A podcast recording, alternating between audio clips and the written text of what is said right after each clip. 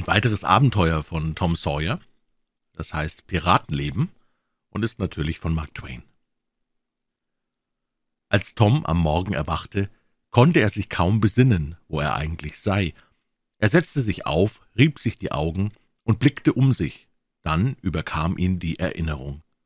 Der Tag begann eben zu grauen, kühl und wonnig. Es lag ein köstliches Gefühl der Ruhe und des Friedens in der tiefen, alles umfangenden Stille, dem Schweigen des Waldes. Kein Blatt rührte sich, kein Ton unterbrach das sinnende Nachdenken der großen Natur. Tautropfen perlten auf Blättern und Gräsern, eine Schicht weißer Asche bedeckte das Feuer, von dem sich ein dünnes, bläuliches Rauchwölkchen in die stille Luft emporkräuselte. Joe und Huck schliefen noch. Jetzt erklang, weit drüben im Walde, der Ruf eines Vogels. Ein anderer antwortete. Dann hörte man das Hämmern eines Spechtes. Allmählich lüftete sich das kühle, fahle Grau der Morgendämmerung. Ebenso allmählich vermehrten sich die Töne. Das neu erwachte Leben begann, sich allenthalben kundzutun. Das große Wunder, wie die Natur den Schlaf abschüttelt und ihr Tagwerk aufnimmt, entfaltete sich vor den Augen des staunenden Knaben. Eine kleine grüne Raupe kam über ein taufrisches Blatt dahergekrochen, von Zeit zu Zeit drei Viertel ihres Körperchens in die Luft hebend und herumschnüffelnd, dann wieder vorwärts strebend. Aha, die kommt zum Anmessen, dachte Tom, und als das Tierchen aus freien Stücken sich ihm näherte, saß er stockstill, hoffend und bangend, je nachdem das Geschöpf die Richtung auf ihn zu nehmen oder sich anderswo hinzuwenden schien, als es aber zuletzt, nach einem bangen Moment des Zweifels, währenddessen es den gekrümmten Körper in der Luft hin und her bewegte, sich ganz entschieden auf Toms Bein gleiten ließ und die Reise längs desselben begann, da füllte Freude Toms Herz, denn das bedeutete, dass er einen neuen Anzug bekommen würde, ohne Zweifel eine glänzende Piratenuniform. Jetzt erschien ein Zug von Ameisen, man wusste nicht woher, sie gingen auf Arbeit aus, eine derselben schleppte sich mutig mit einer toten Spinne, fünfmal so groß als sie selber, und lotste dieselbe direkt einen Baumstamm hinauf. Ein schwarzgeflecktes Johanniskäferchen erklomm die steile Höhe eines Grashalmes, Tom beugte sich dicht zu demselben nieder und sang Johanniskäferchen, flieg, der Vater ist im Krieg, flieg, flieg, dein Häuschen brennt, sitzen sieben Kinderchen drin. Und Johannes Käferchen entfaltete die kleinen Schwingen und flog davon, um zu Hause nachzusehen, was den Jungen keineswegs verwunderte, wusste er doch aus Erfahrung, wie leichtgläubig das dumme Ding sei, namentlich in Betreff der Feuersbrünste, und er hatte der kleinen Einfalt schon oftmals denselben Streich gespielt.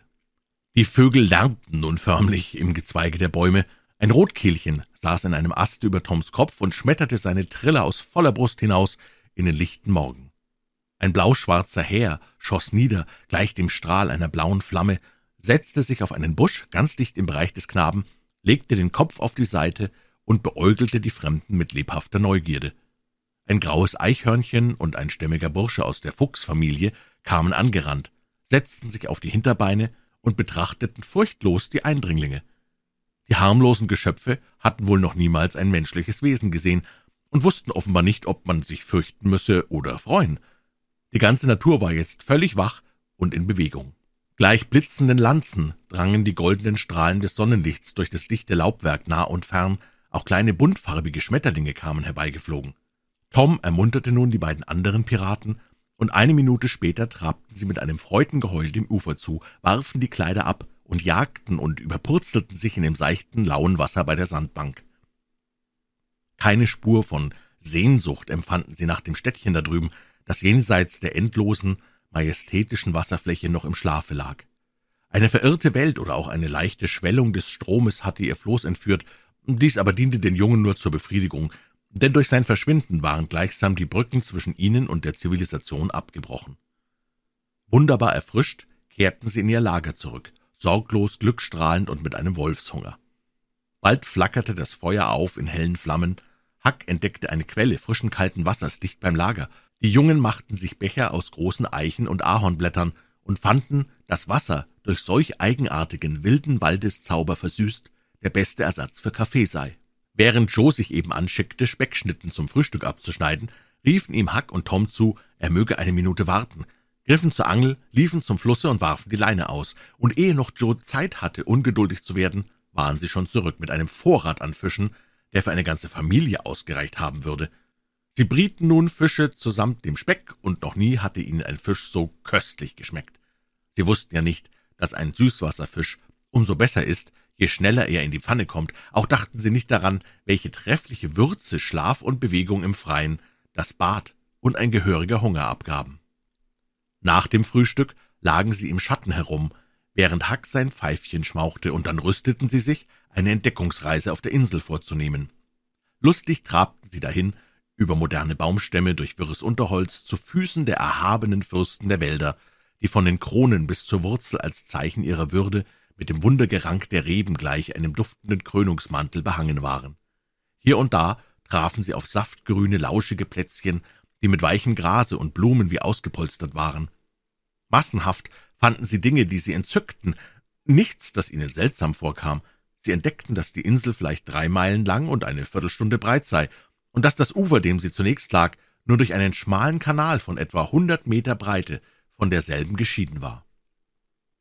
Jede Stunde einmal erfrischten sie sich durch eine kleine Schwimmexkursion, und so war der Nachmittag schon weit vorgerückt, als sie zum Lager zurückkehrten.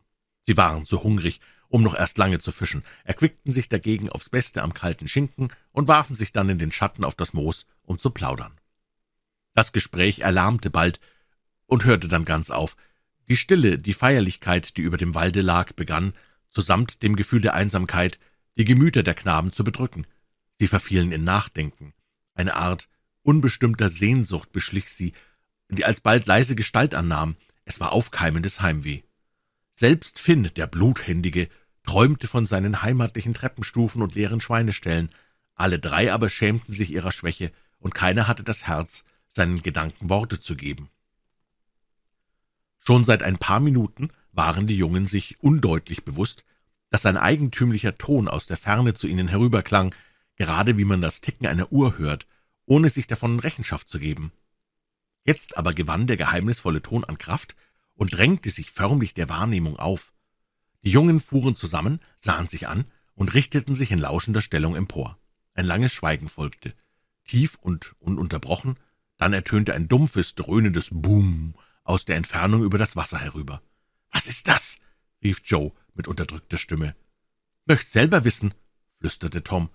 »Donner ist keiner«, meinte Huck in ängstlichem Ton, denn Donner... »Still«, gebot Tom. »Schwätz nicht, horch lieber.« Wieder warteten sie eine Zeit lang, die eine Ewigkeit schien, dann unterbrach dasselbe dumpfe Bumm die feierliche Stille.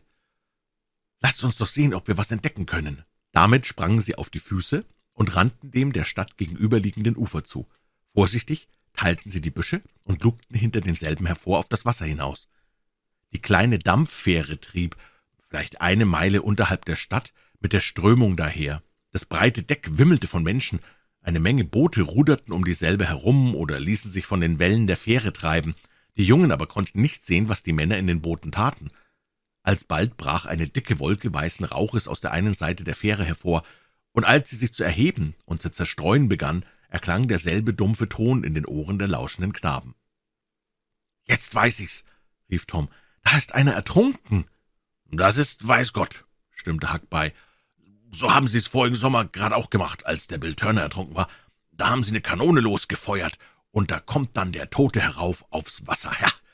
Und Sie nehmen auch große Brote und stecken Quecksilber hinein und lassen sie schwimmen, und die schwimmen dann grad drauf los, wo ein Ertrunkener liegt, und halten da an, damit man ihn findet. Ja, davon habe ich auch gehört, bestätigte Joe. Woher das Brot das wohl tut? Na, das Brot selber tut's weniger als das, was Sie vorher darüber sprechen. Der Zauber, meine ich, sagte Tom. Aber Sie sprechen gar nichts darüber, versicherte Huck. Ich war ja ganz nah dabei und habe alles gesehen. Das wäre sonderbar, meinte Tom. Vielleicht sagen Sie es nur leise. Natürlich ist's so, das könnte ein Kind wissen, fügte er geringschätzend bei. Die anderen beiden gaben dann auch zu, dass Tom recht haben könne. Von einem unvernünftigen Brot, das unbelehrt durch irgendeinen Zauberspruch mit solch ernster, wichtiger Sendung betraut werde, könne man doch unmöglich viel Verstand erwarten. Weiß Gott, ich wollte, ich wäre da drüben dabei, rief Joe. Ich auch, bekräftigte Huck. Ich gebe alles darum, wenn ich wüsste, wer da gesucht wird. Wieder lauschten die Jungen und beobachteten. Plötzlich tauchte ein erleuchtender Gedanke blitzartig in Toms Hirn auf, und er rief, »Jungs, ich weiß, wer dort ertrunken ist. Wir sind's!« Und sie fühlten sich als Helden im nächsten Augenblick. Das war ein glorreicher Triumph. Sie wurden vermisst, betrauert, Herzen brachen ihretwegen, Tränen flossen, anklagende Erinnerungen an Unfreundlichkeiten gegen diese armen, nun verlorenen Knaben tauchten auf, Bedauern und Reue beschlich die betreffenden Herzen, und was noch das Beste von alledem war, die Verschwundenen bildeten das Gespräch der ganzen Stadt. Alle anderen Jungen mussten sie glühend beneiden um diese glänzende öffentliche Berühmtheit. Das war herrlich. Dafür lohnte es sich wahrhaftig, Pirat zu sein. Die Dämmerung begann, die Dampffähre kehrte zu ihrer gewöhnlichen Beschäftigung zurück, die Boote verschwanden und die Piraten begaben sich nach ihrem Lager. Sie strahlten förmlich vor Wonne und Eitelkeit über ihre neue Größe und die glorreiche Unruhe, die sie verursachten. Sie fingen die Fische, bereiteten ihr Abendessen, verzehrten es und vertrieben sich dann die Zeit damit, sich vorzustellen, was man zu Hause wohl über sie sagte und dachte, sich die Bilder der allgemeinen Kümmernis, die ihretwegen herrschte, auszumalen und von ihrem Standpunkt zu betrachten, gewährte ihnen die höchste Befriedigung. Als aber die Schatten der Nacht sie zu umhüllen begannen, verstummte allmählich das Gespräch. Sie saßen und starrten ins Feuer, während ihre Gedanken offenbar ganz woanders herumstreiften.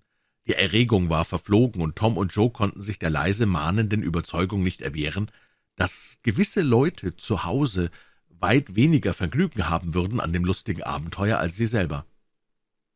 Böse Ahnungen tauchten auf, sie fühlten sich unruhig und unglücklich, ein Seufzer nach dem anderen entschlüpfte ihnen, ohne dass sie selber es merkten. Dann streckte Joe schüchtern einen tastenden Fühler vor, wie wohl die anderen dächten über eine Rückkehr zur Zivilisation, nicht jetzt natürlich, aber Tom schmetterte ihn mit Verachtung nieder.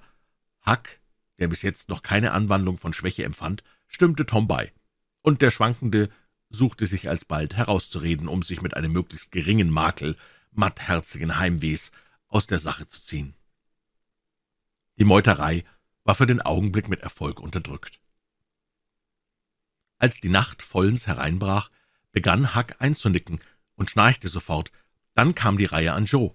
Reglos lag Tom auf seine Ellbogen gestützt und beobachtete die zwei aufmerksam.